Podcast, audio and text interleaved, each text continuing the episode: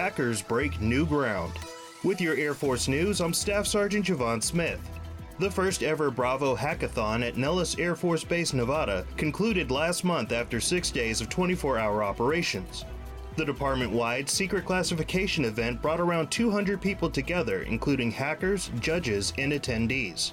The participants displayed new capabilities leveraging Air Force weapons, sensor, health, and maintenance data in a science fair-style exhibition.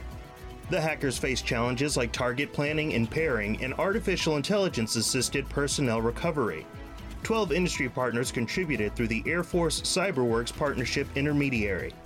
The Air Force wants to use these types of events to not only shore up security, but to also creatively improvise or hack solutions to unsolved problems and limitations. That's today's Air Force News.